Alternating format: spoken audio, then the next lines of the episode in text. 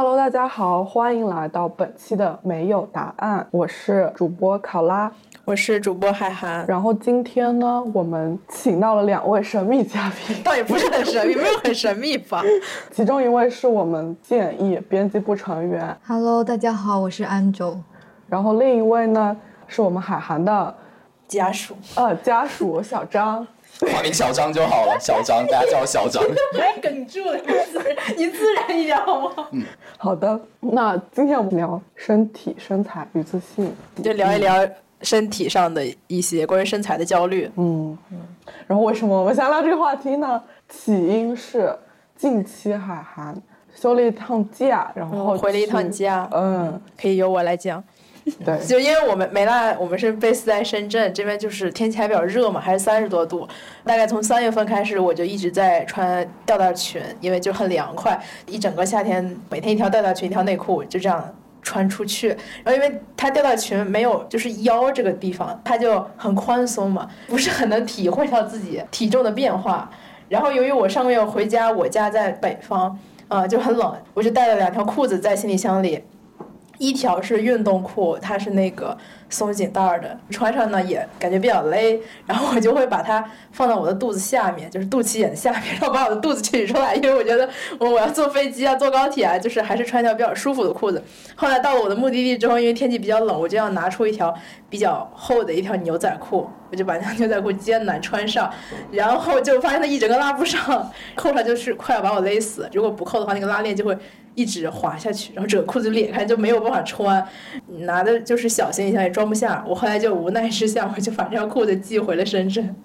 然后等我再回到深圳的时候，我就发现我的所有裤子就是 literally 每一条裤子都穿不上了。而且我回家期间，我妈就感叹我确实长胖了，连我爸都开始感叹我长胖了。而且在呃，休假过程中见了一位美大的作者，他叫圈圈，他是一直有在做运动，就鼓励我一下，可以恢复运动习惯，然后可以会从运动中找到快乐什么的。从裤子这个非常具体的事情上，让我重新有了关于体重的焦虑。在此过往三四年吧，应该都不怎么称体重，而且今年回家称了一下体重，就我大概和我三月份 相比胖了十斤，这个体重长的速度还是挺快的，非常的焦虑。哦，然后就跟考 考考聊了一下。哦，嗯，你居然 长胖了十斤吗？我觉得和去年见到你没有没有什么区别的吧，因为我的肉可能长在就是肚子、屁股、大腿上，就是盖住的地方。身边人其实不太感到我长胖，但是就是数字上涨了很多，而且就是我的肚子很明显的就变大，它会导致裤子穿不上。但是你比如说，呃，如果是比如说胳膊变粗了，或者是什么上半身变，它可能不太会影响衣服，但这个裤腰它就很影响。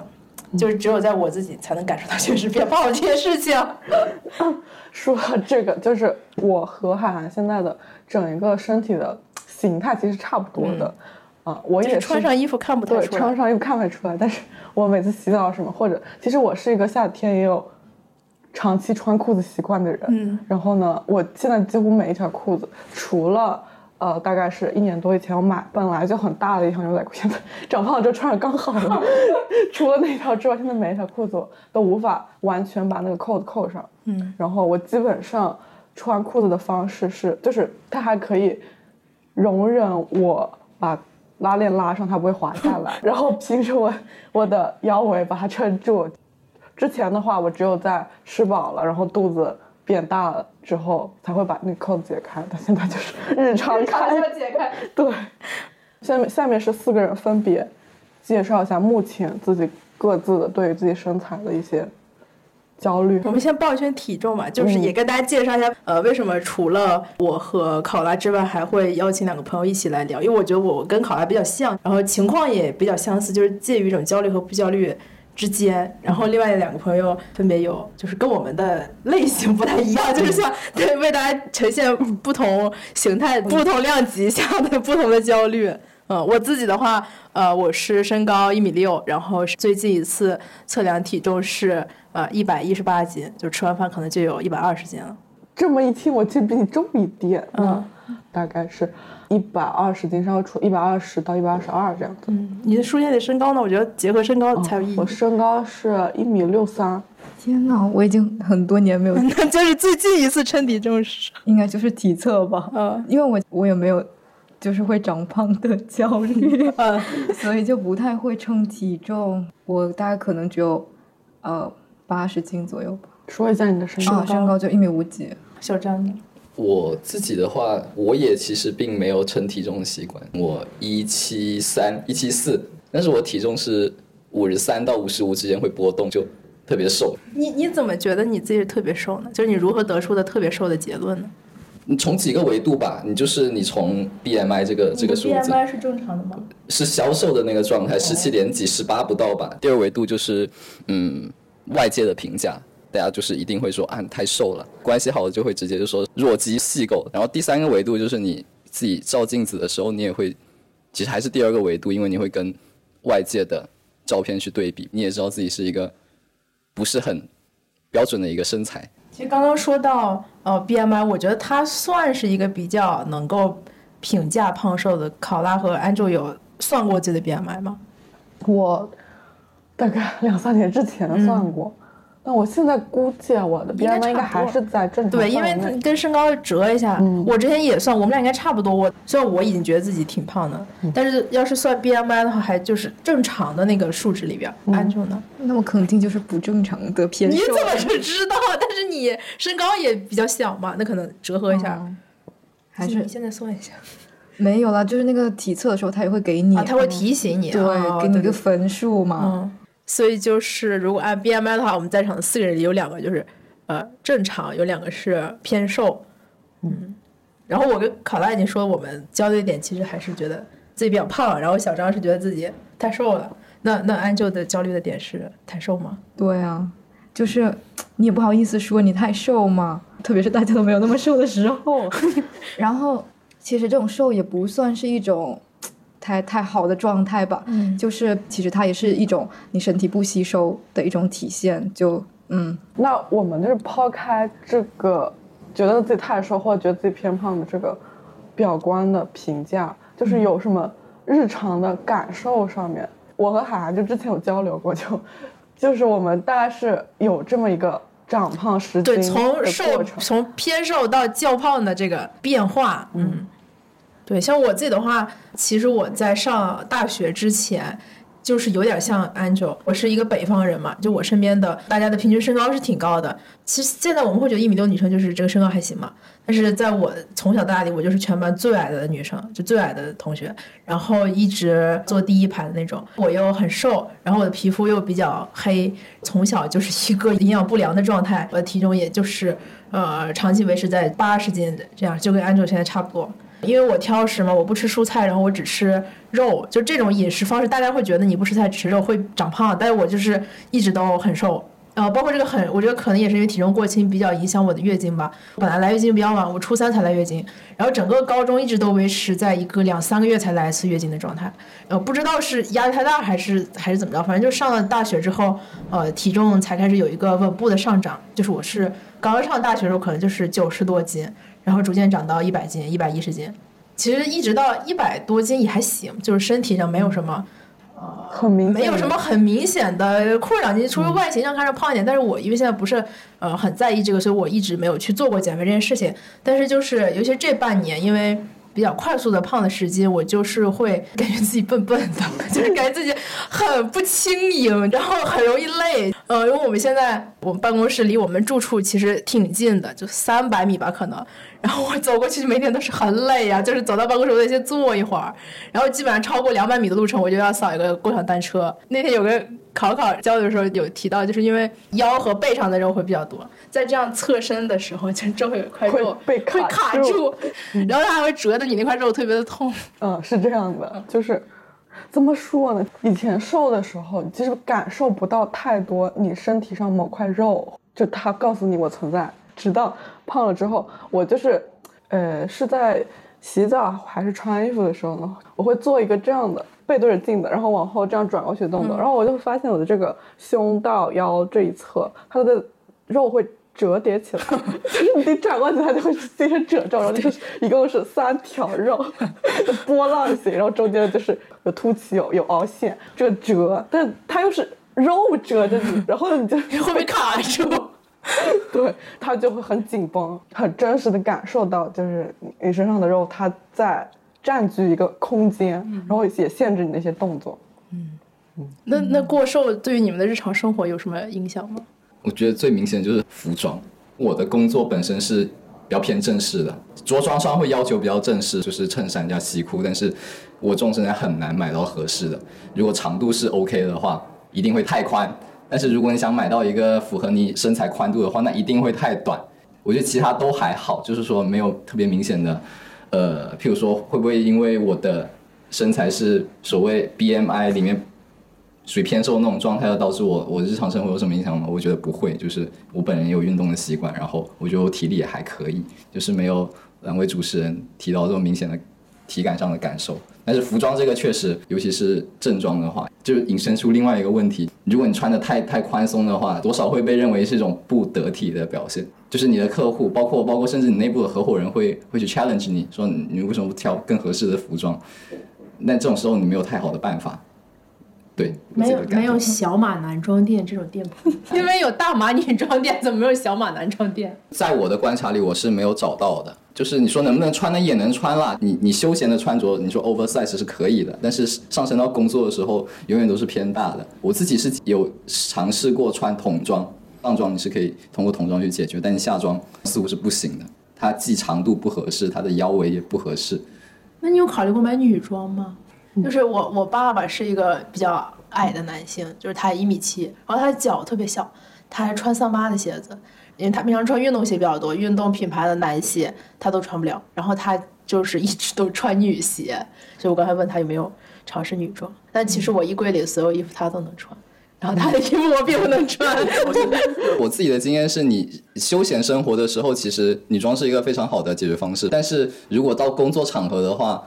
这并不是一个穿女装就可以解决的问题。衬衫其实倒还好，主要是外套和夏装，裤子，并不是特别的适合，因为工作场合你是要对外的，会有客户的一个一个一个观感，包括你说对一些正式的机构，所以你也在尝试一个解决方法吧。目前为止，嗯，确实，如果是正装的话，男装和女装正装长得就不太一样，没有办法混穿。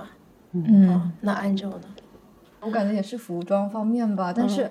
但是其实现在市面上对女装那么苛刻，我也是能够反而利好你的身材，是种像 B M 的那种一些衣服。对啊，像 B M 这衣服就是我 你的正常衣服，很 suitable，就很合适这些小小 size 的，然后嗯的衣服。就所以在服装上面说，也总总能找到合穿的衣服。然后它也是也会有专门，像你刚刚提到的，也会有专门做。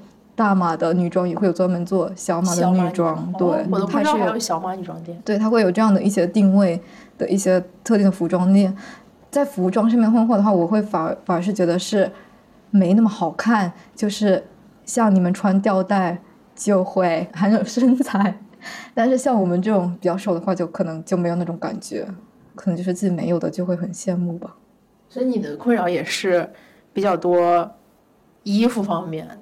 也没有其他的吗？其实就是刚才是谈到服装，然后就讲服装。但是我是一名男性，然后顺直男，呃，就是如果一个男性，我自己的感受，他如果正常身材，那那可能他会有一些优势，或者说大家不会对他指手画脚。他如果偏胖，倒也还好，甚至人家会觉得哦，好稳重，因为我们的工作是面向客户的。如果你太瘦的话，有的客户会说啊，就是说啊，小张好年轻，然后说好瘦。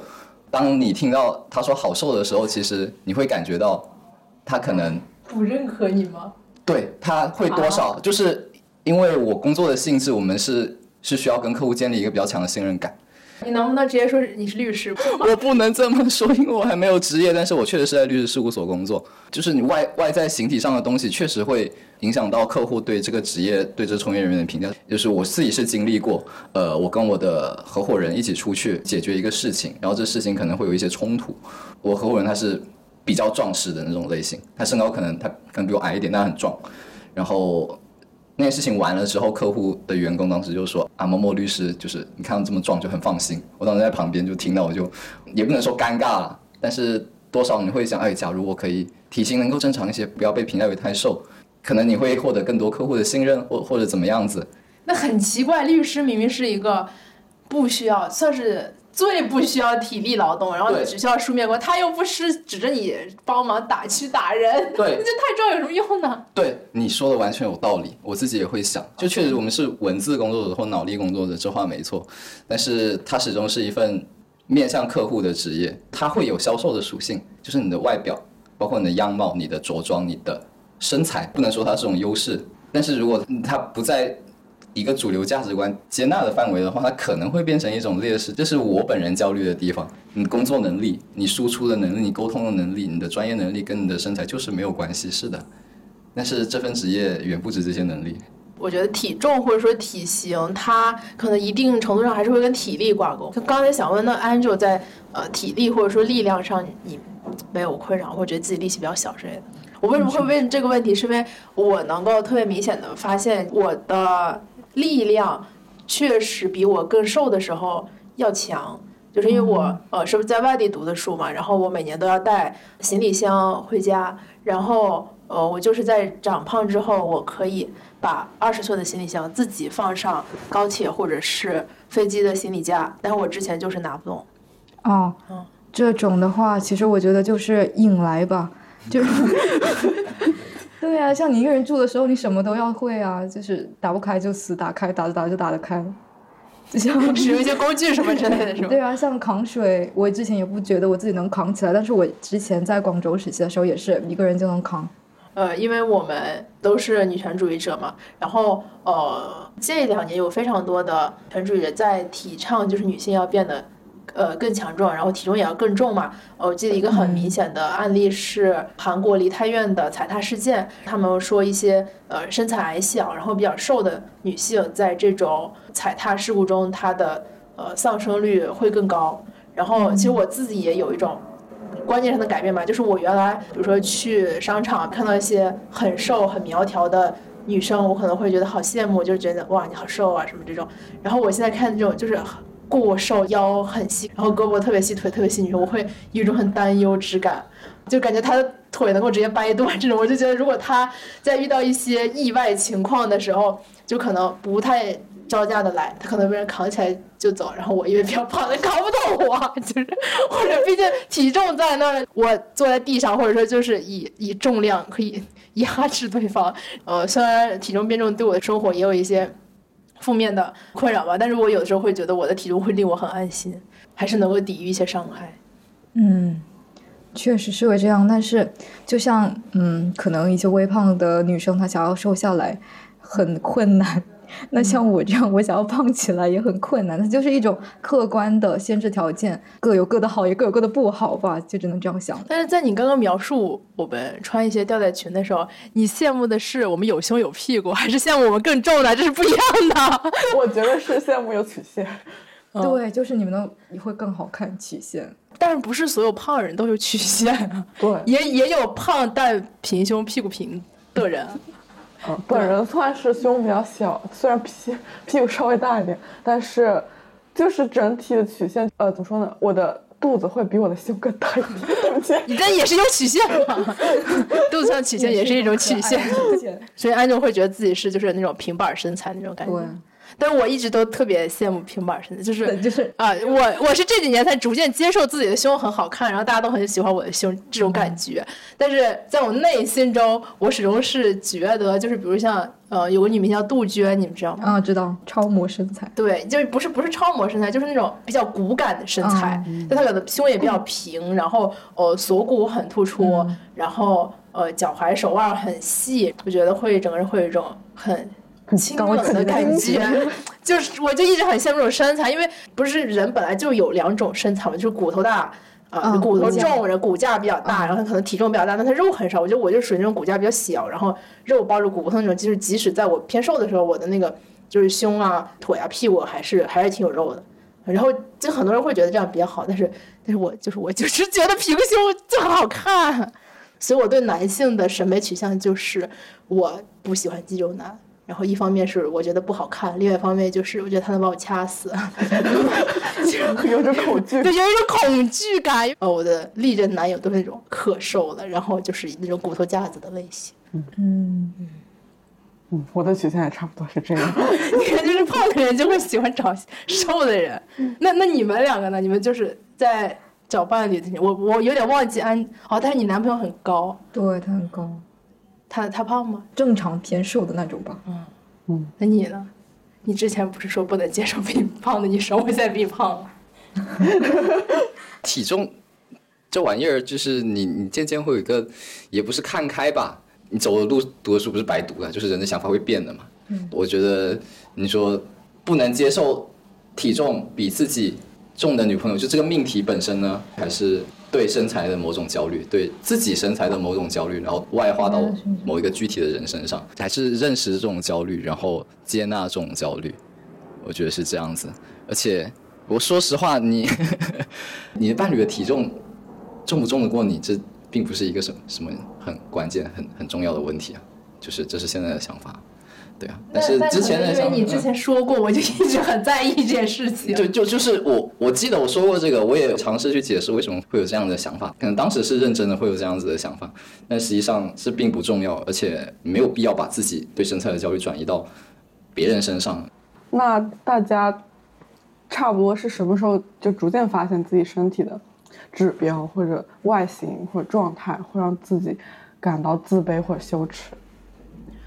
嗯，我的话，我觉得就是永远，有可能是一个是上学吧。我其实人生的前半段关于身体焦虑是太矮，要坐在第一排。但是这个事情呢，在我去南方读书之后，就是消失了。我突然就变成了一个正常身高的。我是在成都读大学，然后呃，我们那边很多同学都云贵川，就是比我矮的人特别多。突然变成了一个正常身高的女生，而且。呃，我基本上高中的时候，身边的男同学都是呃一米八以上的。就比如现在我们总会说男生总吹嘘自己是一米八什么，但是我又很困惑，我说啊，可是我的高中同学大家都有一米八呀。然后就发现哦，这个地 地域差距对身高的影响还挺大。然后这个事情就就是突然解决了。我觉得体重对于我来说，嗯，真正让我开始焦虑，就还是就是要跟异性相处。这是我最焦虑的时候。呃，不论这个异性是我的固定伴侣还是呃临时伴侣，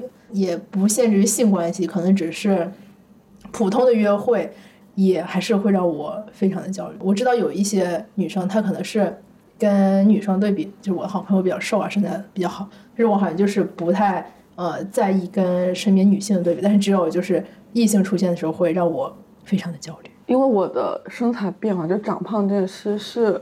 从我上大学之后，高中的时候日子都过得比较艰苦。呃，就是上上呃比较规律，就每天吃饭和睡觉比较规律，也不会太发胖。对，上了大学之后，你开始有自主去支配你每天吃什么，然后去学校外面或者点外卖，就选择特别多，然后或者是去市中心吃，去附近的商场吃，就所以，我个人。感受就是上大学之后，我吃的变多了。对，吃的变多了。然后刚上大学的时候，大家都有一些非常踊跃的参与社团、学生会的经历吧。然后呢，就会聚餐什么聚餐，就是为了跟这些朋友熟悉，就会大家一起出去吃饭。跟室友也是一样，这种吃很多东西的场合就变多了。所以就在这个过程中，我就逐渐开始长胖。然后呃，可能是在第一个寒假回家的时候，就有那种比较明显的。自己确实是长胖了的感受，会约身边的朋友出去跑步，会有一点害怕自己回家了之后，所有的人都说我长胖了。嗯，对。但是会让我感到羞耻，就是这件事情其实有一个很明显的转变。高中生们大家都是会喜欢那种瘦瘦的、白白的女生，就是如果在路上看到有个女生身材特别好，就大家就会。跟旁边女生说：“你看她身材正好呀。”然后，嗯，但是在我上大学就是有一点变胖了的那段时间里，呃，那段时间我可能体重大概呃超过一百斤了。我是处于一种其实还还算瘦，但是很介意自己变胖了的那个心态。然后我看到街上比我胖。而且不是一百像一百二十斤的这种胖，是大概是一百五十斤的那种胖。我会，对不起，本人会会生出雌竞的快感。对不起，既然是快感，我以为是恐慌的，就是害怕自己变成那样，就是会暗暗开心自己远没有就是就是别人那么胖，但但我还没有。这但这不是困扰哎，这不是这不是好的吗？所以你说的转变指的是 这是好的吗？真的吗？就在当时的你认为这是一件嗯好事儿啊，就是你看到更胖的人，你会对自己的身材很满意，就是还好我不是那样。但这种满意不是真的对自己满意啊，我就是它是有参照，就是只不过是我为了缓解自己内心那种焦虑，然后给自己找了另一个对比标准，然后暗自庆幸。嗯，那所以你当时是自洽还是不自洽？不自洽呀，就是我，你知你当时知道自己是在欺骗自己那种吗？可能不一定有那样的自觉，但是同一时期，其实我是处在饮食焦虑的状态下的。嗯，哦，跟大家就前情提要一下，就是考拉之前写过一篇关于饮食障碍的文章，就是讲述了他会暴食，就吃很多东西，然后疯狂自责，然后试图催吐什么之类的。但 是它是与你的体重焦虑伴随着的，对，是伴随着的。哦，你刚刚说到就是说一回家别人长胖这件事情，我也是这样的，就是而且会发现大家有一个变化，就因为我之前是很瘦嘛，大家就会觉得我不好好吃饭，营养不良什么的。然后呃前几年读大学的时候，大家说你变胖是一种。夸赞就是觉得，哎，终于吃胖一点了，就是是一种正面的评价。但是我这两年回家，大家说你变胖了，已经逐渐变为中性和负面的评价了。就是发现大家同样是评价你变胖了，然后你就身边人的态度就不一样了。特别就是我妈，呃，我妈一直是觉得我变胖的是一件很不好的事情。她就是我，呃，身边对我体重传来最多负面反馈的人，比如说。长胖了不是会有那个纹路嘛？大腿跟屁股上会有呃那种纹路，然后在家的时候，我妈就会很痛心疾首的拍着我的屁股，说她会把我的身体当做是她的物品的一种表述，就是说，哎呀，我原来这个屁股小小的多好呀，就指的是我的屁股啊，她会说我，她会又说是她的屁股，说这个，哎呀，原来这个小小的圆圆的屁股都被你弄坏了，就是都撑坏了，就是她会说我因为长胖把那个。皮肤上有有纹，他说是撑撑坏了，然后我我这次回去就是因为肚子上有特别明显的一层一层的这种，然后他就是会很生气，他是 literally 觉得我变胖是一件不好的事情，呃，但是像我爸的话就是还行，他的话就是觉得我身上变胖是没有问题的，呃，但他。会觉得说说我的脑袋变得很大什么之类的，就是脸变大，脑袋变大，就是我也不懂。他就是原来也挺瘦的一个男的，然后后面就是脖子后面就会有堆积的肉，就是看别人那种脑袋很大，就是那种肥头大耳的感觉吧。他就是很不希望我变成这种感觉，嗯，然后就就是我妈会给我很多这种负面评价，然后我就知道这次我回去肯定要被他说。但是现在对于我妈的这个我已经可以免疫，我现在对于自己体重的。焦虑基本上是一种自驱的焦虑。嗯，我也差不多。其实你这一说，我就想起来，因为我之前也是很瘦的类型，就我上高中的时候大概九十斤吧。然后回奶奶家的时候，我阿姨就是她和我妈一起，就他们会说，呃。我长胖了一点，还是个挺好的事。就是女孩子要是得要稍微胖一点的，不可以很瘦的，就那样没有福气。嗯，然后，但是如果长到一百二十斤的话，就是会说不能继续胖，那可能得要减减肥了。嗯，会这样说。嗯，所以你们两个是从什么时候开始有关于体重的困扰？我我吗？一直。对啊，与生俱来。就是你基因决定的一些东西，就与生俱来。从小你有记忆开始。幼儿园一年级，你就是很瘦的那一个，而且小时候很矮啊。我本人是小时候是很矮的。青春期之前你是低于平均的，现在也不算高，但是你起码是就是 average，就是平均的那个数数字。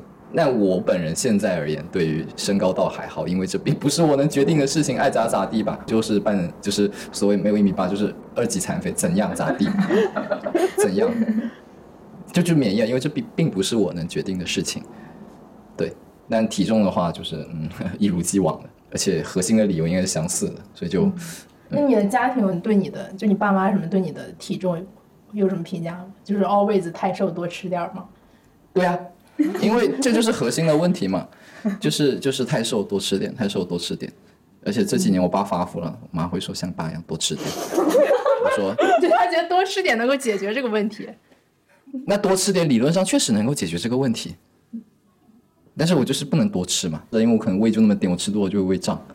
就吃多了确实能解决，但前提是要能吃多。Angel 呢？我本来以为是只有我才会有这种焦虑，然后结果聊完之后发现大家都有焦虑，而且我感觉，呃，反正我现在就挺释怀的。我是觉得，就其实这种瘦胖瘦，然后高矮这种，其实都是处于一种对比之中的。嗯，反而就是可能你跟同龄人在一起的时候，特别是在学校的时候，你才会有特别强大的这种感受吧。大家都是在同一个水平，同一个起跑线上，然后就这种对比给你带来的感受才会更加强烈。还有就是，我就是一种敏感吧，我不知道大家是不是都是这样。像你胖，你就会很特别怕这个词出现，就是你跟别人交往的时候，或者是像你瘦，你也很害怕大家就说，就是他没有恶意的，但是你听起来就是不太舒服的这样一种感觉。嗯，其实是你自己介意，他别人常说这对，其实别人都没有在想这个问题，他只是随口一说。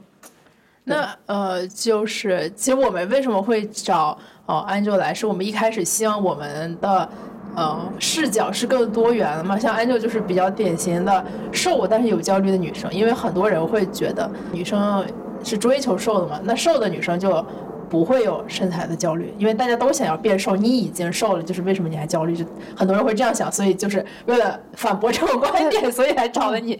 但但其实我也处于一种很悖论的状态，就一方面我又不想自己再这么瘦，但另一方面我也不想自己胖。啊，你这个你这个心态还挺矛盾的。对，就是你会呃，你会觉得说，嗯，太瘦是不太好的。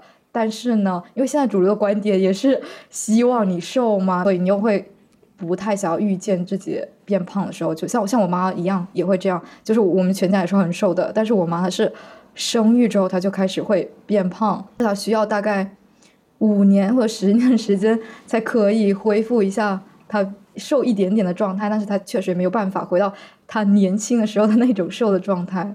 对，所以你也会考虑这个问题，是不是我以后等到我上上年年龄或者是生就会发福，对，也会这样。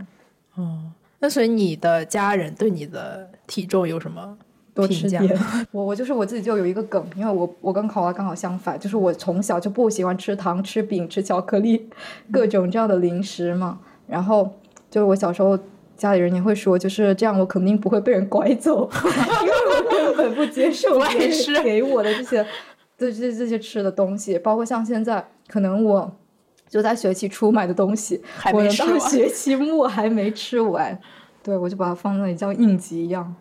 哦，安娇的饮食真的，我上次跟他去沃尔玛，沃尔玛晚上他那个熟食会打折，然后所有人。就都会去疯疯抢，然后呢，那时候我跟他走散了，我不知道他在哪里，我就去找自己要买的东西。然后他在熟食区推车逛，然后他最后拿了一包什么，你知道吗？素的，全素的，一包 一包菜，一包卤菜，对对，卤 素菜全是蔬菜，我好震撼。我对我对一些高油高糖的东西就是不太感冒，那挺健康呀。嗯，但是我有时也会吃垃圾食品了。嗯，但是像吃辣条，我会希望我先用纸巾把它的油吸一吸。啊啊！你这是你与生俱来的吗？还是你觉得你经过了某种规训？就就很油，没有，我们就是觉得单纯觉得它很油。呃，好吧，我觉得油油的东西会给人一种香香的感觉，让人很有食欲。天，救 命！下一个问题，有没有曾经为了改善身材计划或者真的做过什么事情，有什么结果？我就是没有，就是因为我就是一直作为一个女性，你身边就是一直有人减肥，呃，但是我是属于那种，嗯，一方面觉得自己就是体重尚可，就是还行，嗯，然后另外一方面就是我真的是一个非常。贪吃的人，就是我在吃的上面是不容妥协的。如果我今天要吃一个东西，我就必须吃到这个东西。如果我不吃到，吃不到，我就会非常的生气。然后，如果要让我为了减肥而放弃掉我吃的一些东西的话，我就是完全做不到。然后，我也是一个特别懒的人，我就完全不会运动，呃，所以就是没有做过什么行动。但是最近就是呃，因为体重增加带来的困扰和受到了朋友关于运动的。激励，然后就是说要去游泳，因为我也尝试过一些运动，但是所有的运动都好累，很累。然后我就是在我去游泳之前，我从未从运动中获得任何的快乐，没有任何的正反馈，而且呃，因为我那个扁桃体特别容易发炎，然后我在做一些就跑步啊什么那种运动，然后就特别容易嗓子痛，就嗓子痛、鼻腔痛那种，呃，需要喘的，这都会很累。然后就是你每年体测完之后，我的呃就是鼻腔、嗓子就这一条就会特别的痛，然后就很难受。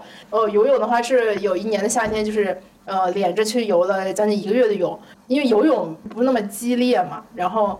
呃，游完之后会感觉自己很有活力，就是能够感觉到，呃，睡觉也会睡得比较踏实。然后就我现在的话，即使我决定了想要去减重，然后我觉得我在吃的上面还是不会 有什么改变，顶多就是限制一下，限制一下饮食的时间吧。比如说可能呃半夜就不要再吃东西了。但是还是就是因为我喝奶茶都喝全糖的，我应该还是会继续喝，不会做出什么调整。刚刚你讲到那个游泳的时候，我其实想插一句，就是。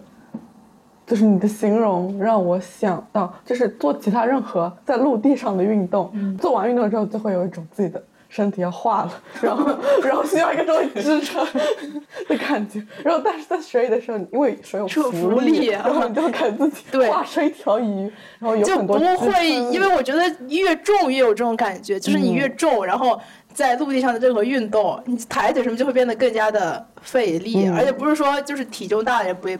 不建议什么跳绳、跑步会磨损膝盖嘛？游泳比较友好。嗯，确实是这样。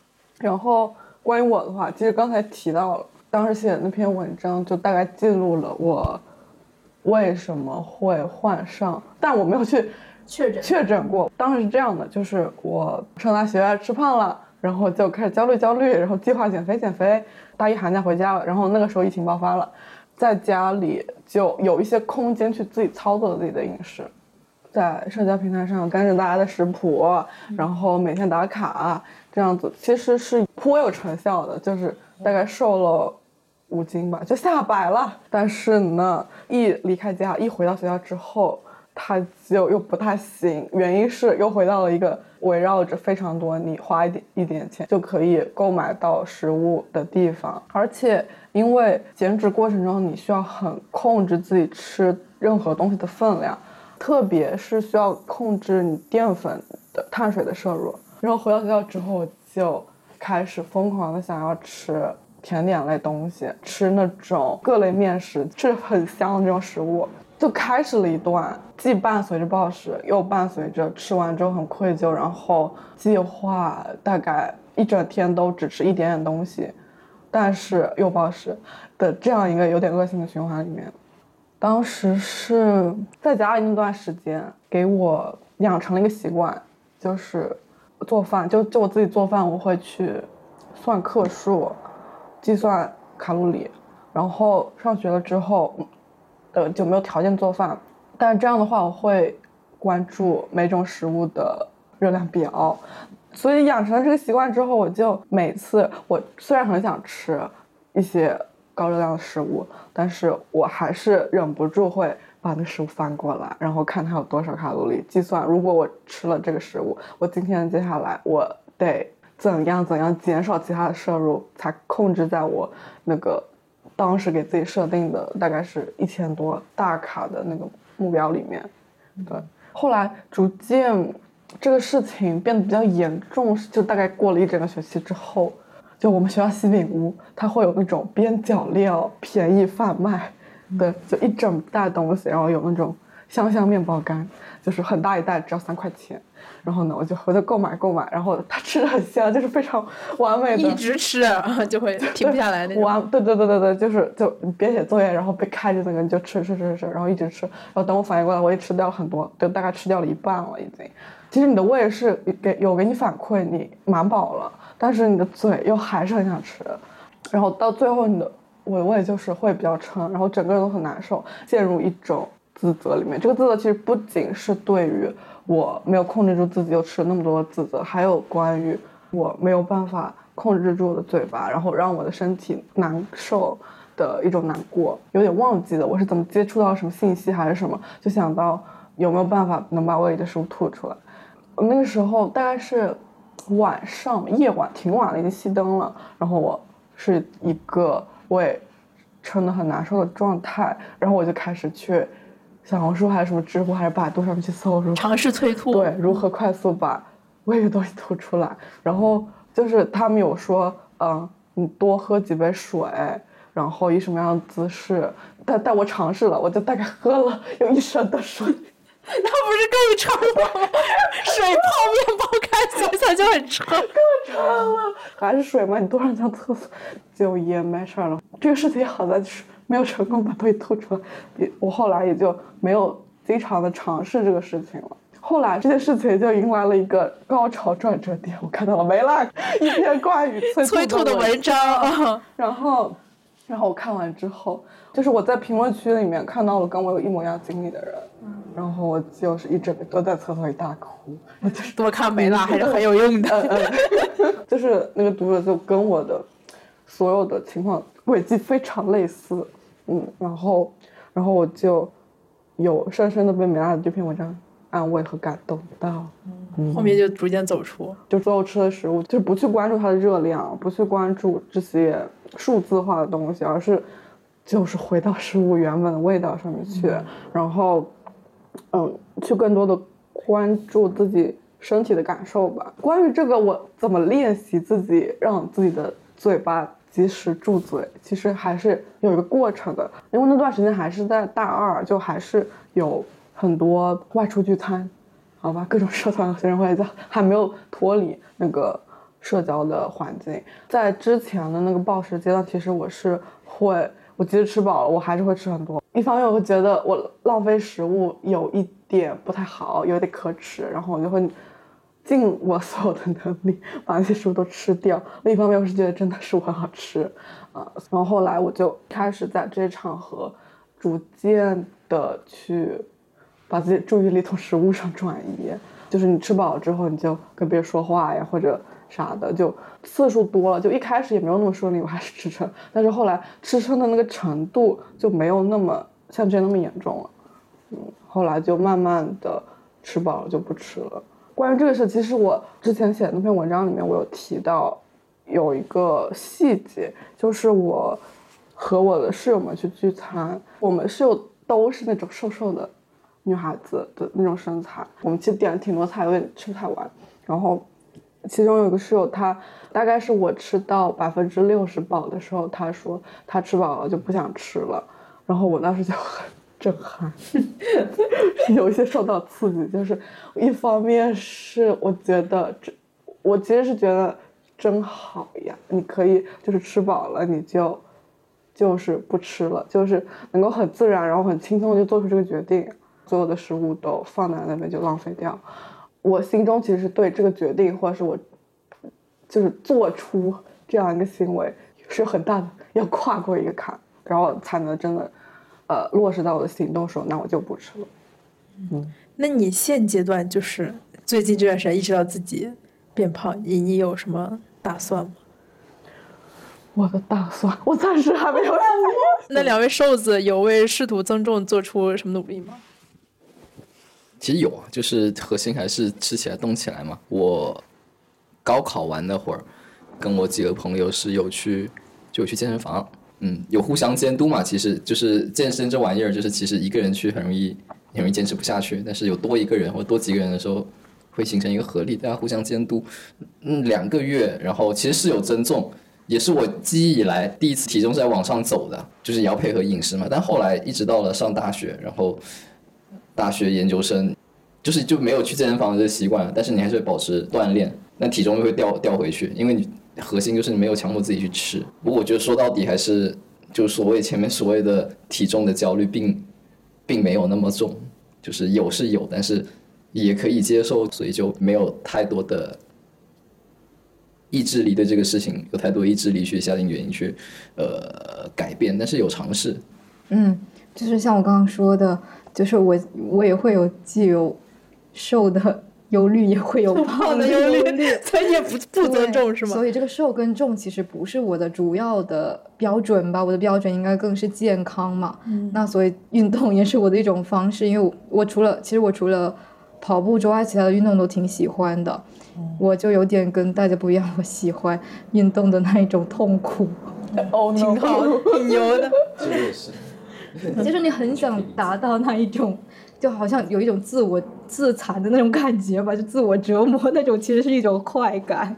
嗯，对，就是像你游泳，我是会故意一口气游到对面这样子，就是你会能够感受到那种很想挣扎出来，但是又不让自己挣扎出来的这是那一种窒息 这是一种 对，这是一种 M 取向吗？请问？我觉得是啊。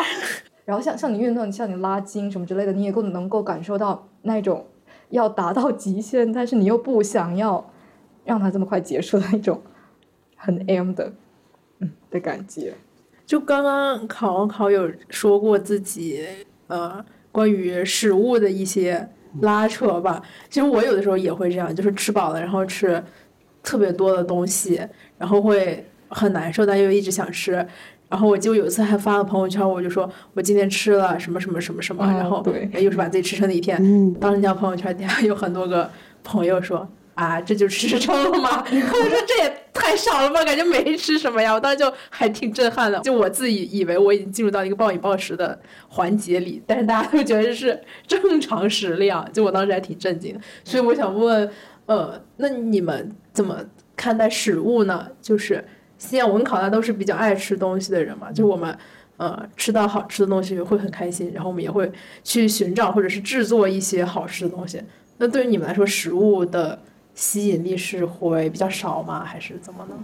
这个问题怎么讲？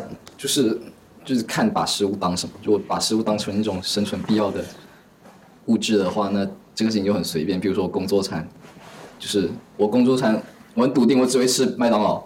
我 一周我可以吃五顿，就是中午中午在办公室附近，我真的可以一周吃五顿麦当劳，然后在家就家人做什么吃什么，就就就这样一种状态，就你把食物当成你生存必要的条件，或者说你不饿的时候真的都不吃。但是食物它还有别的意义啊，就是你跟跟朋友或者你跟你跟伴侣出去玩的时候或待一起的时候，会有另外一层意义吧。吃到好吃的东西一定会开心，我觉得是人的本性。但是，嗯，你也很难说清楚那种开心是来源于食物本身，还是还是来源于跟人、跟跟某某些人某某个人待在一起或某件事情。虽然我也没有说很是个狂热的美食爱好者，但是食美味的食物一定是必须的。嗯我感觉我总是处于一种比较忙的状态，所以吃东西对我来说就是一种维持生这种存冲击是吗？对，维持生存的一种必要，我就想啊，赶紧吃完我就赶紧干活这样子的感觉。哎，但是我也会吃到好吃的东西，也会感觉很开心吧。但是我会觉得，哦，我也会有那种像考拉或者像海洋那样，就是很想吃某一种东西的那种期待跟一种渴望吧。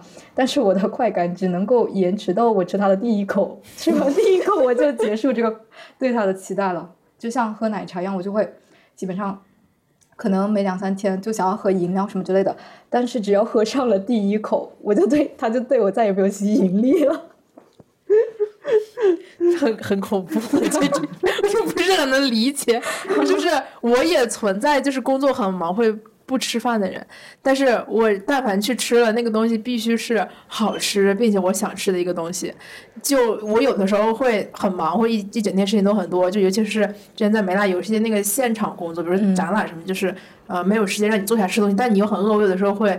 呃，就是喝一大杯奶茶，然后那我需要确保那杯奶茶是一个我想喝并且很好喝的奶茶，嗯然后我需要确保我吃的每一顿饭，就不论是工作餐还是跟朋友或者是呃伴侣出去约会，它都得是好吃的。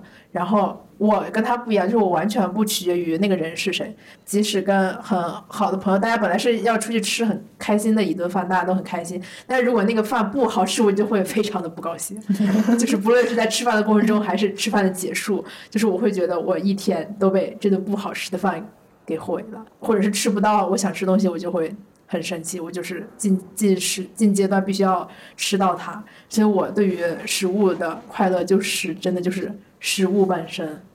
嗯，这这会影响我们的体重吗？我觉得会影响。会的。就是大家对于食物的渴望程度，我觉得也会影响大家的体重啊。所以我其实我觉得我没有涵涵这样子，但我也不像安就这么。但是但是我会发现，就是考考经常会对食物发出好吃的评价，就是一些我觉得一般好吃的东西，你会觉得很好吃，其实我心里觉得就是还还行吧，就感觉你的食有吗？就你很热爱食物啊，就是在我看来，就是一个东西，放进嘴里面就会对吧？你就会觉得很好吃的感叹。就我感觉你对你吃过的所有东西基本都是一个正面评价，就会觉得它是好吃好吃。对，探讨一下吧，就是关于身体或者身材、身形和我们自信的这个关系。像我刚刚聊的那些，大家一般的态度就是会把他们两个紧紧捆绑在一起。我和海涵，我猜应该比较像，就是在我们变胖之后，然后开始去意识到我们怎么看自己的身体，怎么看我们自己身体变胖了，然后怎么去接纳、去处理和自己身体关系的这个过程中，我们才逐渐开始把它分开。嗯，因为我觉得就是，呃，就现在大家都会说什么，呃，胖有胖的美，瘦有瘦的美嘛，就是，嗯，呃，接纳。但我觉得这种接纳它很虚无，就是像整个美娜团队，因为我们的氛围比较友好嘛，大家上班也不化妆、不穿内衣，然后也完全不会评价对方的身材。就是当剔除掉外界对你的评价的时候，我生活的这个环境里已经不会有人再对我的呃身材进行评价。然后就那其实，在这种环境里，你是比较容易做出呃接纳自己的这样一个选择。然后我会发现，这个时候我在意识到变胖就真的是一种内驱的变胖。然后我会观察我的身体的变化对我的生活造成了怎么样的影响。这种状态就很难再用焦虑去形容了。嗯，就是我觉得焦虑是一种踌躇不前的，嗯，或者说是无法分辨的感觉吧。但是我现在就是比较明确，然后同时呃我会知道我想要呃减重的这个动力是因为它对我产生的怎么怎么样的影响，而不是会左右其他人对我的评价。变胖这件事情不会呃影响到我对自己的评价，呃变得更自信，或者是呃更不自信。我会觉得有其他方面来体现我的自信。嗯但我觉得这种就这种状态，我觉得是还是挺。就是自夸一下，我觉得还是挺不容易的，尤其是对于女生而言，因为在我的整个成长环境里，不论是我的女性亲戚，还是我的女性朋友、女性同学，就有非常多人非常焦虑这个呃身材的问题。然后我也有一些已经很瘦或者说是身材比较好的女性朋友，然后在执着于减肥，然后她们减肥又减的很痛苦。但我也非常理解，就是因为他们可能生活在一个不那么宽容的环境里，就比如说大家都会评价你的身材，或者说是你身边的人所有都在减肥，然后很注重外貌。如果你呃身处在这样的一个环境里，然后你一味的去强调你要自我接纳，我觉得其实就是很虚无，没有人可以呃做到这样，可以完全不顾任何的评价，然后只只从自身的感受出发来呃来接纳自己的身体。我觉得这个事情是不太可能的。你说这点其实我非常认同，我有好几个对此感触很深的时候，有一个是上个月我准备去爬山，然后那天我准备穿一个运动内衣，我仅有的内衣就是运动内衣，下半身穿了一个那个骑行裤，嗯，对，就是到膝盖的那种骑行裤，因为这种穿搭会非常暴露自己的身材缺陷，我就选择在外面就穿了一个外套穿了一个短袖的衬衫的外套。嗯当时在家的除了我，还有海涵和我们另外一个前美拉编辑，大家都鼓励我把外面衬衫脱掉，以那样很暴露身材缺陷的穿搭就可以直接走出去。然后海涵跟我说，就是会有非常多的人都是这样穿的。我们另外一位前编辑他叫做罗润，罗润还夸我，就在我们门口有一个全身镜，我们两个就并列站站在这个镜子面前，夸我这身打扮好运动呀，好好看呀。然后他当时夸了我一句说啊，你身材真好呀。我当时 被深深的震撼和击中到了，因为。我的肚子其实是比较凸的，刚才又说我的肚子比我的比我的胸要更外凸一点，而而且我呃洗澡的时候，呃我侧面就站在镜子前面，就是会经常观察自己身体，就是我的肚子我往外凸的弧线和我屁股往外凸的弧线，它们就是一条对称的。对对称，非常像怀孕了，嗯。对，所以我其实一直就是穿各种，就是会穿 T 恤啊，然后把肚子盖盖住然后我也不会把衣服塞到我的裤子里面去。那一天，啊，罗瑞跟我说身材真好呀，我就是呃有被鼓励到嘛，嗯嗯我觉得就你刚才说那个自信问题，虽然说叫自信，但我觉得他人的评价还是挺重要的。尤其是我们刚才也聊到，其实没有比较的话是不会有太多的焦虑，就是比较，然后有别人的评价、自己的评价才会那个。所以我觉得，呃，他人的评价你没有办法说出我不在意他人的评价，好的坏的都不在意。然后我觉得好的评价就是非常。重要，就像我自己，我刚刚有说到，我觉得呃平胸是更好看的，然后我一直觉得呃我的胸比较大会显得我更胖。之前对自己的胸也一直都无感，然后一直到本科做毕设的时候，因为我们是跟呃三个同学，我的好朋友，我们住在一起。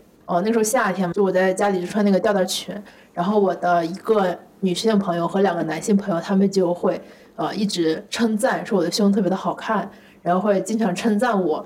后面那个暑假，我用了一段时间的呃社交软件，然后我就有给一些陌生男性呃看我的照片，然后他们也会称赞我的胸很好看，然后我才逐渐就是意识到和呃以我的胸很好看这件事情作为我觉得我身体上的一个优点，然后它确实是建立在外界的评价，那我现在会觉得哦，那我的胸就是。挺好看的，那它是有一个建立的过程。我觉得我没有办法有一天猛地发现了自己的胸很好看，我觉得这就是也不太现实吧。那你们怎么看待关于身体和自信之间的关系？那我自己会觉得自信就是要么来自于对自我的认知，但对自我认知可以是内驱的或者是外发的。然后身材这东西本来就是很外显的一个东西，别人就是一看就能看到，可以马上给出他的评价。你如果某个人或者我的身材并不是主流。价值观里面一个好的身材，那是否会对我的自信造成正面或者负面的影响呢？我会觉得这个事情真的还挺看性别的。对，就是一般来讲，就我的经验来讲，女性会更加的焦虑，就总是对自己的身材不满意，不管是过胖或所谓过胖，就是数值上来讲的过胖或过瘦或者匀称或者怎么样，总是会觉得还有地方是不满意，然后会焦虑，会不够自信。但我觉得可能。可能顺 顺直男就是所谓所谓所谓普通且自信，就觉得啊哦太瘦那太瘦太瘦也没什么，说明我体脂率低啊。呃，如果太胖的话，说会说嗯我我有我有很大的很大的就是塑形的空间。那那正常的那就更好说，你往哪个角度说你都能都能找到就是为自己增加自信的一个一个室友。所以怎么讲呢？所以身体其实不太会影响到男性的自信，一定程度上。相比之下，我觉得我觉得是的，要不然你也不会见到这么多填这个大肚子，然后然后我不具体说了，我觉得我说的这句话就是大家就听从心里应该会有对应的画像了，可能是你的老领导，可能是你对面隔壁部门的部长，所以我觉得确实没那么重，但是其实也会有，至少对我本人来讲是会。如果我的身材能够更加的匀称，那么我可能会怎么怎么怎么怎么样，会有这样子的设想。嗯。我也觉得是，可能就是女性会更加敏感，更加在意自己的身材多一点，反而是男性就反而不太在乎这个事情，又或者是他在乎这个事情，但是他不会为此感到非常的困扰，不会说像女生这样，像我身边的话也是有很多女生，她其实是长期的处于这种焦虑的状态，对，总要减肥，嗯，但像男性的话，他可能会在当下会觉得不舒服，但是可能明天没有人说他了，没有人给他这个评价，他可能就好了。但女性的话，她可能就会。一直记住别人的这个话，然后一直在这样规训自己，逼迫自己成为大家心中的那种标准身材，这样子。嗯，我大胆猜测一下，这大概是因为男性自信的来源非常多且广泛。对，是的。我们为什么会选择一位有身材焦虑的男性？我觉得大家也能看出，就是首先具有身材焦虑的男性本来就比较少。嗯，然后因为我们身边，我们确实也没不认识什么男的，然后也 不认识就是体重，我觉得体重过重还好说，就是你就是超重，它可能会有一些健康问题，比如说三高啊什么的，然后会让你的身体变不好。但是我觉得大多数女性，她们所谓的胖，还远远没有到那个呃影响健康的超重的这个范畴。她们对于呃身体重的要求，其实就是一种审美上的一种规训。所以我们找到一个偏瘦的。男性来参加我们就是这次的聊天，其实我觉得对于更瘦的男生来说，他想要变胖的这个动因，他其实就是会比较接近女性，它是一种对呃外貌上的一种一种追求，而不是对呃健康上，就是他其实追求的也是别人对他的评价。但是这样的人就是很少呀，嗯，女性是数倍于这种情况的男性，嗯，就我有时候就没想到这种，我就会很生气。而且而且也很也很奇怪，就之前段时间我跟他的体重是一样的，然后我们一个人觉得自己太胖，一个人觉得自己太瘦，就是很奇怪，凭什么呀？大家一样重就好了呀，就很奇怪，就大家向着不同的方向焦虑，就是 很没有必要。我补充一点，刚刚就是不同性别之间，呃，对于身材焦虑的这个区别吧，我觉得可能就是是一个发现，就不一定。完全是这样的。作为梅辣的编辑，就经常会受到收到很多读者的反馈和来信嘛。就不管是我们在直播连线的时候还是什么，就真的是有很多女性，她们的自信来源就是很大程度和外界都是挂钩的。然后和这种普世的，像你的身材怎么样，你的呃长相，然后你能不能找到对象，嗯，就是是非常挂钩的。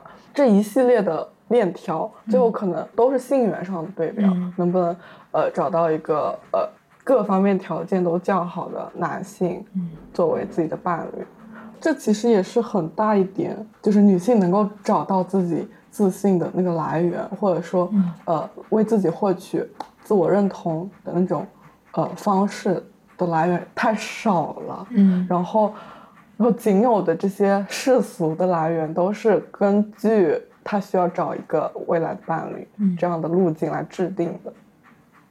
就我特别能理解这类的焦虑。就我之前也说，我觉得我对呃身体的很大一部分焦虑是来源于异性，尤其是需要脱衣服的异性关系，我就会觉得这件事情让我觉得非常的难为情。就是我跟他第一次上床的时候，那时候其实也不胖，但是我对我的身体就是非常的焦虑，就他把。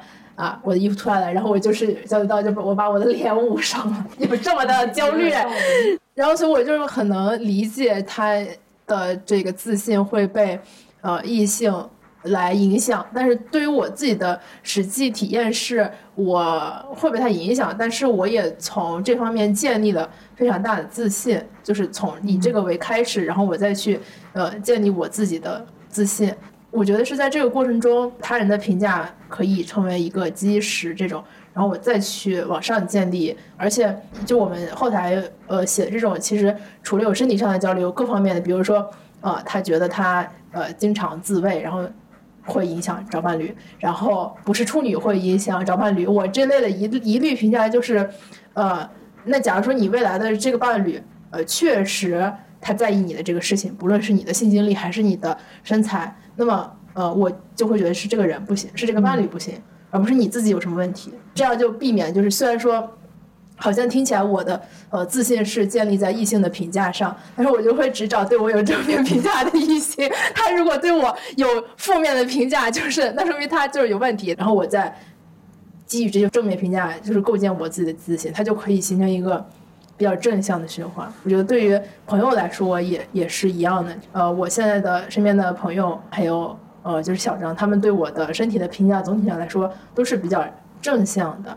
然后我就可以排除外界的干扰，来自己去审视自己的和身体的关系。虽然我这段时间长胖了，然后他会评价我为很肥美。虽然这个词有一个肥，但是肥美听起来又好像是一个好词儿。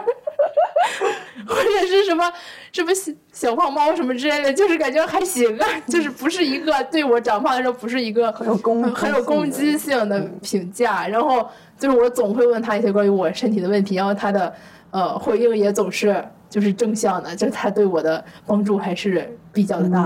嗯，然后对于我有负面评价人，我就选择不听，比如我妈，他现在对我说什么我身体上的这个我已经。不对，已经免疫了，就是不太会怎么样了。